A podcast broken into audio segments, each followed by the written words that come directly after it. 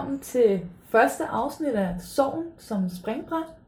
Jeg har glædet mig så meget til i dag, at vi skal, I skal være med til at lytte til dette afsnit. Først og fremmest, jeg tænker, jeg lige vil øh, præsentere mig selv, og hvem er det, der sidder ved siden af mig. Mit navn det er Emilie Kirkegaard, og jeg er 23 år gammel, og så studerer jeg ved siden af. Og øh, ved siden af mig sidder min producer, Emilie Morsten. Hej. Hvor er det dejligt, du gider at være med til at hjælpe mig med den her podcast. Selvfølgelig, Mille. Det har jeg glædet mig til. Det er jeg glad for. Og øh, først og fremmest så tænker jeg også bare lige vil øh, præsentere, hvorfor øh, vi har lavet den her podcast. Ja, Mille, hvad, hvad er intentionen egentlig med, med den her podcast? Jamen, intentionen med den her podcast, det er jo, at øh, jeg synes, vi skal blive bedre til at italesætte sorg. Og så synes jeg også, der er en form for berøringsangst i forhold til at spørge ind til, hvordan, øh, hvordan vi har det. Men også når man har oplevet sorg, enten når man har så overvundet den her kamp, men også hvis man har mistet, så er der bare en form for tabu til at spørge ind til det. Og det har jeg et håb om, at vi skal ligesom blive bedre til at tale med hinanden om det. Også faktisk, øh, så ved jeg, hvad hver tredje person faktisk oplever kraft inde på livet. Der er altså rigtig mange af os, der har det inde på livet, uden at vi måske i bund og grund ved det. Så derfor synes jeg bare, at det er et meget vigtigt emne at tale om, og vi skal blive bedre til det.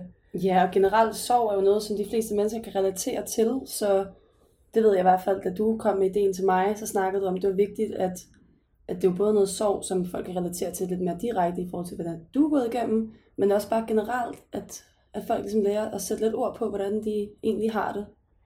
Præcis, så det håber jeg, jer der sidder og lytter med derude, at vil få med ved at lytte til den her podcast. Og så egentlig også bare på og grund, jeg håber, at ved at I lytter med til den her podcast, at I vil føle, at I ikke er alene med den her sorg. Om I står i det lige nu, eller I har oplevet det, fordi vi er sgu sammen om det her på hver vores måde. Det, det synes jeg er så smukt sagt, Mille. Men hvad, vil du ikke lige prøve at forklare til dem, der ikke har siddet og været med til at brainstorme det her projekt, vil du ikke lige forklare, hvad sorgen som springbræt, hvad er det? Altså, hvad står det for? Hvad betyder det? Jamen, det betyder jo det her med, at når man har oplevet sorg ind på livet, så skal man kunne tage det her spring videre i sit øh, liv og tørre ligesom at udvikle på sig selv, hvis man har oplevet noget sorg. Så det er altså det er en positiv ting? Det er en positiv ting, og det her med at tørre at tage det næste gode kapitel i ens liv. Selvom det er selvfølgelig en hård kamp, og det tager tid, men når ligesom vi tør at, også at føle, at vi fortjener os af vores liv, at vi kan komme videre og øh, få et godt liv resten af vores liv. Om man er ung, at man er, hvor gammel nu man er, så fortjener man jo, at den tid, vi er på den her jord, at det bliver den bedste tid, man får, og man ligesom kan komme videre derfra. Spændende. Og øh, hvordan kommer du til at, at finde på det her navn? Jamen, det er jo faktisk lidt en, øh, en sjov historie med, med det her, fordi sorgen som springbræt, der er jo de her tre S'er i. Og øh, det er faktisk sådan, at øh, jeg har tre S'er tatoveret på mit venstre håndled, hvor det står som øh, for øh, stærk, smuk og sej, som min mor altid sagde til mig, at jeg skulle huske på. Meget en kliché-historie, men øh, så er der altså hun, hun mente som i, det er noget, du var? Det er noget, jeg var. Og jeg ligesom okay, er, stærk, sød og smuk. Stærk, smuk og sej. Stærk, smuk og sej. Og det er ligesom for at huske mig selv på, at øh, det er, og det fik jeg så tatoveret. Den måde, jeg kommer til at tale med andre mennesker på, nye mennesker, som jeg har mødt, efter jeg mistede min mor, det er jo faktisk igennem tatoveringer. Der er jo mange af os unge mennesker, som har en tatovering, en eller to stykker, eller på hele kroppen. Og øh, så er det ofte sådan, at folk spørger mig, Nå, hvor, øh, hvor, har du nogle tatoveringer? Eller hvor jeg sådan, ja, det har jeg faktisk. Jeg har faktisk en af dem, det er fra min mor, og det her på håndledet. Og når jeg så fortæller den her historie, så folk sidder med helt åben mund og helt forbavset over, gud, det har de jo slet ikke regnet med måske, jeg vil fortælle. Nej. Jeg har ikke noget problem med at tale om min sorg og min mor, og øh, er meget åben omkring det. Så jeg vil sige, ofte så kan jeg godt lide bare at snakke om det og fortælle om det, og jeg har ikke noget imod det. Men der er jo selvfølgelig nogle dage, hvor jeg fortæller mere end andre dage. Der er jo selvfølgelig også dage, hvor at den er sgu lidt hård, eller lidt en øvdag i forhold til min sorg. Så derfor... Øh, så, det, det svinger. Så det svinger, simpelthen. At, øh, men der er jo andre, som har svære ved at fortælle det, så det er jo forskelligt, hvor meget folk har lyst til at fortælle. Men øh, jeg har ikke noget mod at, øh, at tale om min sorg, så hvis andre har lyst til at spørge ind til det, så er de altid mere end velkommen. Og så har jeg det også sådan, hellere at de spørger en gang for meget, end en gang for lidt. Så vil jeg hellere have lov til at sige, tusind tak, fordi du spørger ind til det. Men øh, i dag er lidt en, en hård og en øvdag, så jeg vil meget gerne fortælle det til dig en anden dag. Jeg ligesom selv står i den situation, at øh, kan fortælle, hvordan jeg har det. Det er selvfølgelig så også mening med den her podcast, at øh, det, det, det er jo noget af det, vi skal blive bedre til. Det synes jeg er smukt, Mille. Skal vi lige tage en kop kaffe, og så kan vi høre lidt mere om, om hvad du går og laver og tænker omkring det hele? Det lyder som en god dag. Men skål. Skål.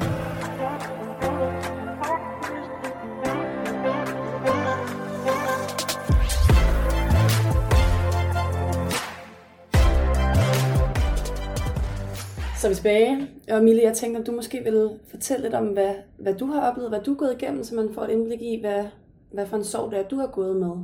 Det vil jeg meget gerne. Jamen, øh, min sorg, som jeg har oplevet, det er, at øh, jeg mistede min mor til kraft for godt og vel 3,5 år siden. Det var den 8. juli 2017. Og gud, hvor er det lige pludselig lang tid siden, men øh, tiden flyver afsted. Og øh, min mor gik bort til en kraftform, som jeg faktisk ikke kan huske præcis nu, hvad hun gik bort af, fordi jeg bare har fokuseret så meget på alt andet. Ja. Det sidste år, min mor var syg, der gik øh, i 3.G i gymnasiet. Og det var meget hårdt, det der med både at skulle være på over for mine venner, og være det her det sociale og faglige, og så samtidig skulle være meget på derhjemme over for min familie, og alt det, jeg skulle klare derhjemme, blev meget den voksne derhjemme. Så det her med at skulle både være på alle steder, det var det er hårdt, og det, det tager meget energi fra mig. Det sidste år, der gik det bare ned ad bakke. Det var sådan, at øh, hun var blevet lidt rask, og så øh, året før jeg blev student, så var hun syg igen, og så var det meget... De, lægerne kunne ikke rigtig finde ud af, hvad var det præcis, hun fejlede. Så det var meget øh, frem og tilbage, var det kraft, var det ikke kraft, og frem og tilbage. Så det brugte de helt ind til ja, næsten november måned, at de ikke kunne finde ud af, hvad det præcis det var, hun fejlede. Og hvor det var faktisk, mens jeg skrev min den store SAP-opgave, øh, som man laver i 3.G, at de fandt ud af, at det var kraft. Og øh, både den der tid frem og tilbage, og ligesom, hvad er det? Der har været der, virkelig meget uvidshed. Der har været meget uvidshed, og så efterfølgende, da min mor så blev syg, og vi, vi fandt ud af, at det var kraft, så, øh, så gik det bare den forkerte vej. Der var ikke nogen øh, metoder, der virkede med stråling, øh, med kemo og forskellige slags kemoer, så vi kunne bare se, at det gik jo ikke den rigtige vej. Selvom jeg selvfølgelig, må jeg erkende, at jeg havde et håb helt indtil det sidste, og det skal ja, man jo også have. Ikke? Især i min studentertid under det her læsefag, så gik det bare den forkerte vej. Der havde jeg lige fået at vide, at øh, min mor Max ville have et halvt år at leve i. Og det var altså der omkring maj-juni? Maj-juni måned. Og det var faktisk øh, her under min læseferie, at øh, det gik rigtig ned ad bakke. Min øh, mor blev øh, rigtig syg, mens jeg var i gang med min idræt B-eksamen, som var en torsdag, hvor jeg så ville blive student om mandagen, hvor min far faktisk endte med at ringe til min rektor og fortælle, at øh, jeg skulle skynde mig at komme på Herlev Hospital, fordi nu var det altså nok tid til, at vi skulle sige farvel til min mor. Og det var midt i, midt i din idrætseksamen? Det var midt i min eksamen, hvor jeg ender med at blive hævet ud, og ved jo ikke selvfølgelig, kan jeg få lov til at få tage det videre, men det var jo mit fokus slet ikke på det tidspunkt. Nej. Jeg var bare hurtigt pakke min taske, og så var min gode veninde og hendes mor så søde at hente mig, så de kunne ligesom få mig på, øh, på hospitalet. Og når vi kommer på hospitalet, så tager lægerne hurtigt fat i os, og hvis sådan, har I lyst til at donere hendes organer, og have al den snak, og sidde rent faktisk og sige farvel til hendes mor, og tro, okay, det er altså sidste gang, at min mor er i live. Og jeg kan også tydeligt huske, at min far står over i hjørnet, og, og bryder fuldstændig sammen. Jeg har aldrig set ham græde så meget, som han gjorde der.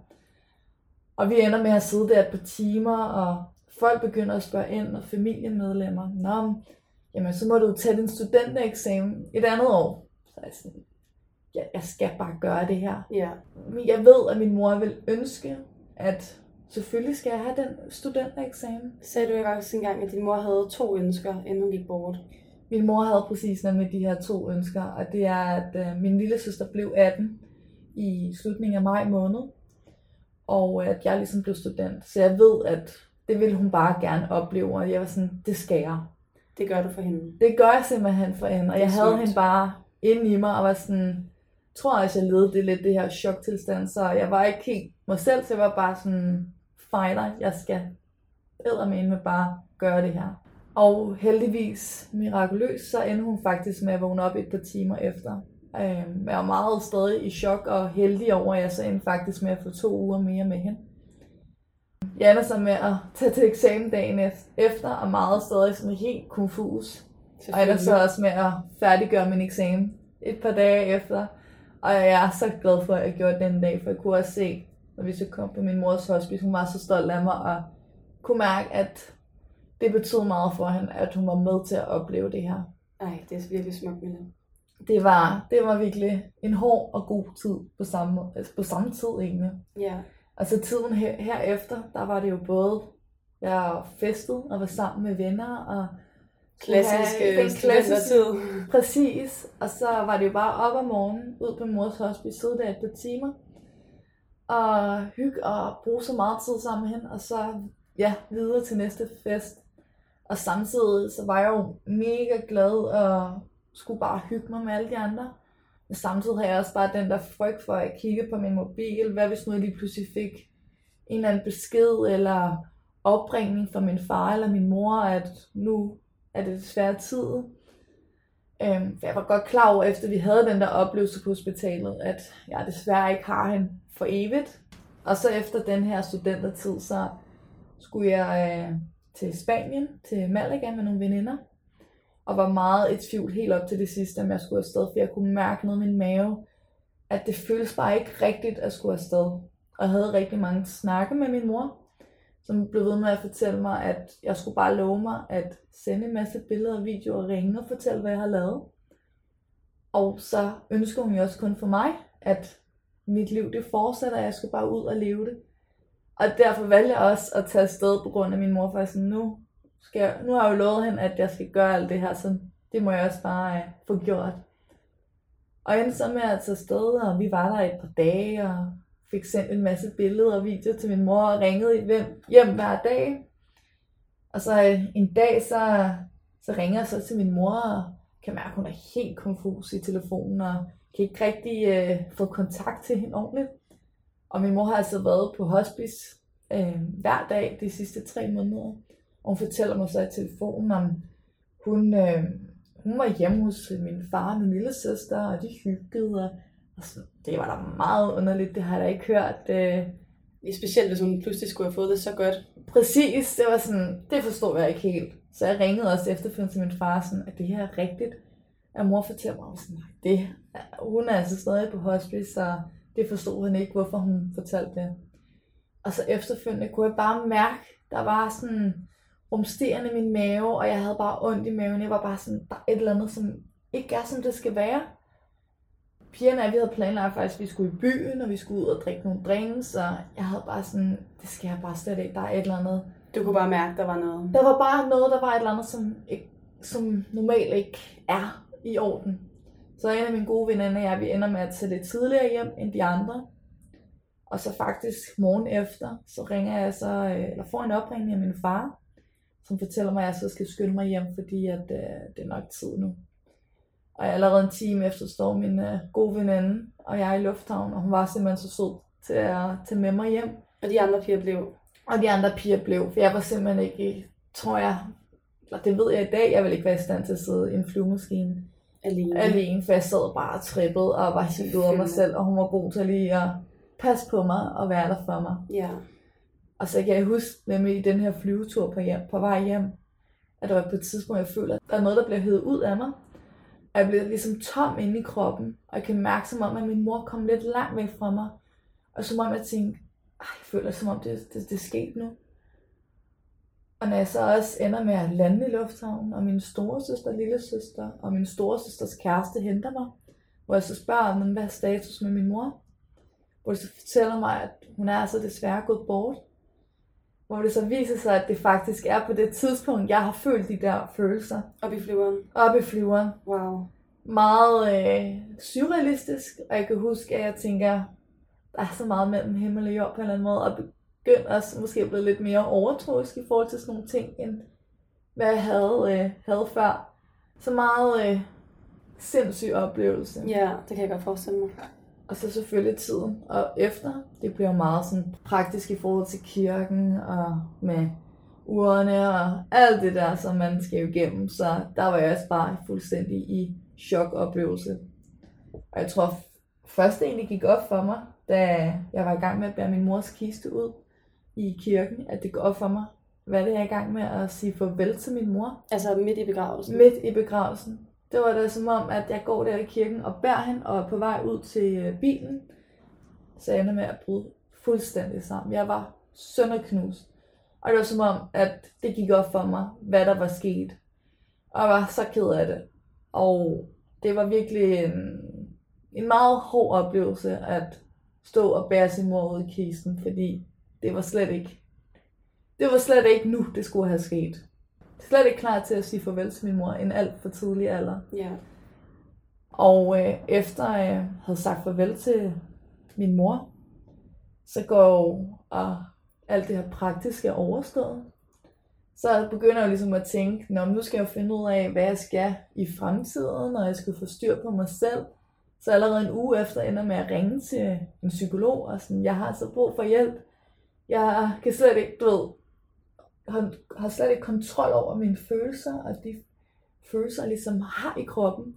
Så er sådan, jeg har brug for hjælp. Men øh, der fik jeg altså at vide, at jeg skulle altså vente et halvt år, til jeg, ligesom, jeg havde fået styr på mine følelser, der ligesom gik op og ned i kroppen. Ej, det er en vild ting at sige til en så ung pige, der mister sin mor. Og jeg var sådan, jamen præcis, og jeg, var, jeg kan sgu da ikke vente et øh, halvt år på at ligesom få styr på, hvordan jeg har det. Nej. Så jeg havde sådan, skal jeg virkelig have det så skidt i et halvt år? Men øh, det var desværre sådan, at det var. Og så øh, endte jeg med at faktisk få lidt en tilknytning til, min mor havde en psykolog på det hospice, hun gik på, hvor jeg nåede at have et få øh, samtaler med ham, inden jeg skulle til Canada. Fordi jeg havde jo lige startet mit øh, sabbatår, mit første sabbatår, hvor jeg tog på min rejse. Og øh, det var dejligt at lige noget at tale med ham et par gange, inden jeg skulle afsted. Fordi nu skulle jeg jo ligesom jeg endte med at tage afsted slutningen af november. Til Canada. Til Canada. Jeg skulle være afsted som skiinstruktør i et halvt år. Og fra at jeg havde været vant til, at jeg gik igennem den her sorg sammen med min far og min lille søster, vi var ikke sammen om det her, så skulle jeg lige pludselig stå på egne ben. Og der var ligesom de andre forstod jo ikke de følelser og tanker, som jeg gik igennem, eller kendte mig, og vidste, hvem min mor var. Og samtidig glædede jeg mig også bare så meget til, at det skulle være Emilie-tid. Det var bare tid til, at jeg kunne tænke på de ting, som jeg havde lyst til og behov for. Der, på turen var du Emilie, og der var du ikke pigen, der havde mistet sin mor. Præcis, det var virkelig sådan, at jeg havde det, og jeg skulle bare gøre lige det, jeg havde lyst til. Og det var bare den bedste måde at gøre det på. Og jeg vil også sige, det er nok en af de bedste tider i mit liv. Samtidig var det mega hårdt at være alene om det. Men jeg fik også bare lov til at være en teenager og bare tænke på mig selv og gøre de ting, som jeg har lyst til og behov for. Så det var mega dejligt. Og selvfølgelig så tænker jeg, om efter det her første sabbatår, så øh, skal jeg vel øh, starte på studiet igen. Jeg var stadig meget forvirret i forhold til, hvad er det, jeg skal, og hvem er det, jeg er som person. Var stadig i gang med den her proces i forhold til at finde mig selv. Så jeg ender faktisk med at tage et sabbatår mere, hvor jeg brugte tiden på at arbejde fuldtid.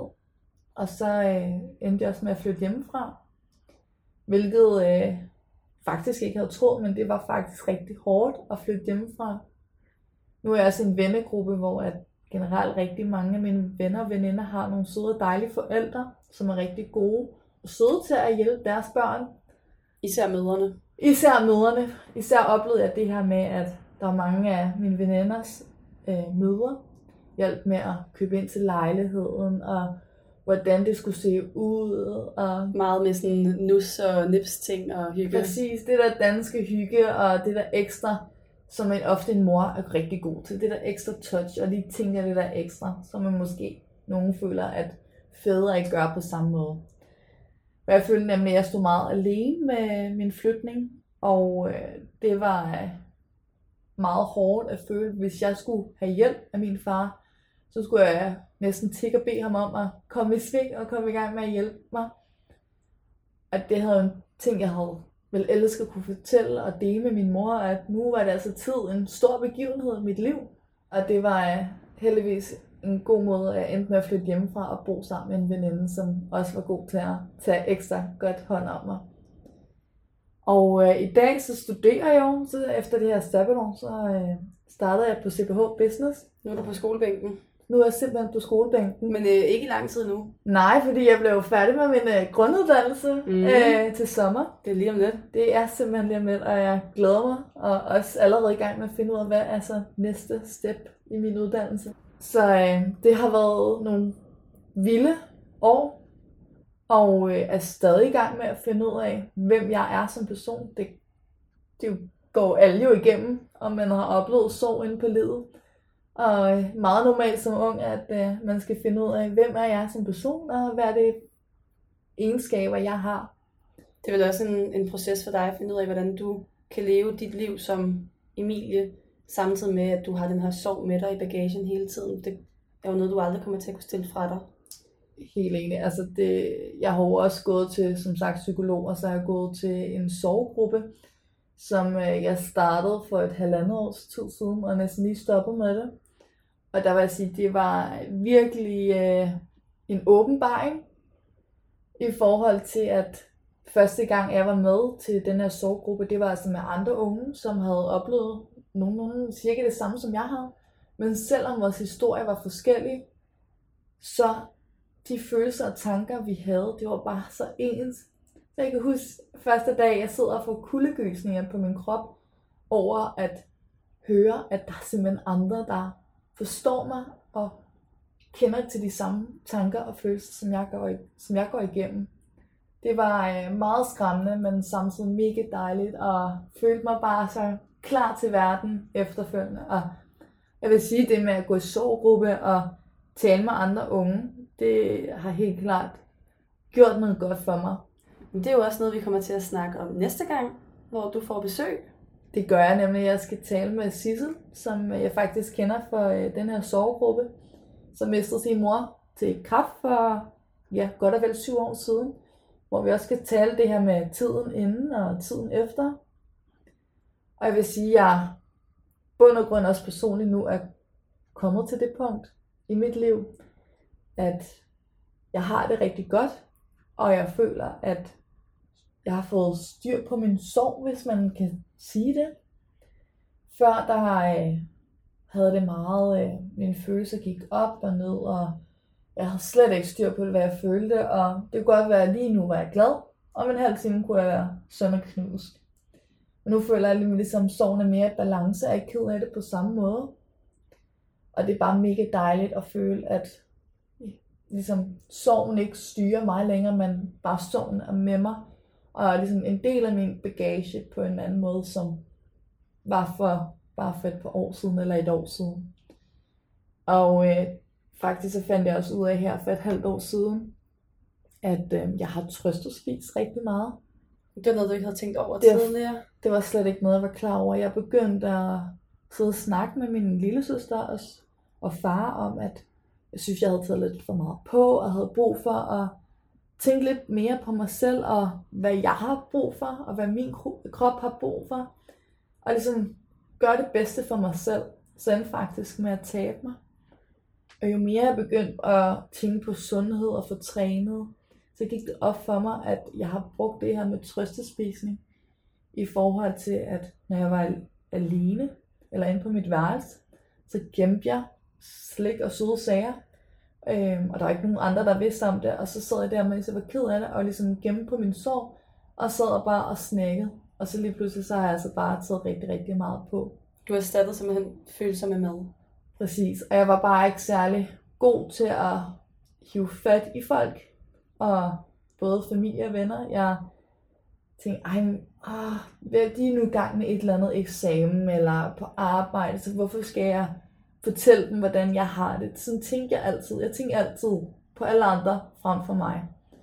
Hvor jeg kan sige nu, at blevet mere klar over, at jeg ved også, at mine venner, veninder og familie, de altid har sagt til mig, at jeg skal altid hive fat i dem. Det er jo, det er jo derfor, de er her. Det er jo bare lettere sagt end gjort. Præcis, det er lettere sagt end gjort. Jeg vil sige, det er noget, jeg er blevet meget bedre til, men det er stadig noget, jeg arbejder på, og det er nok noget, jeg altid kan blive meget bedre til.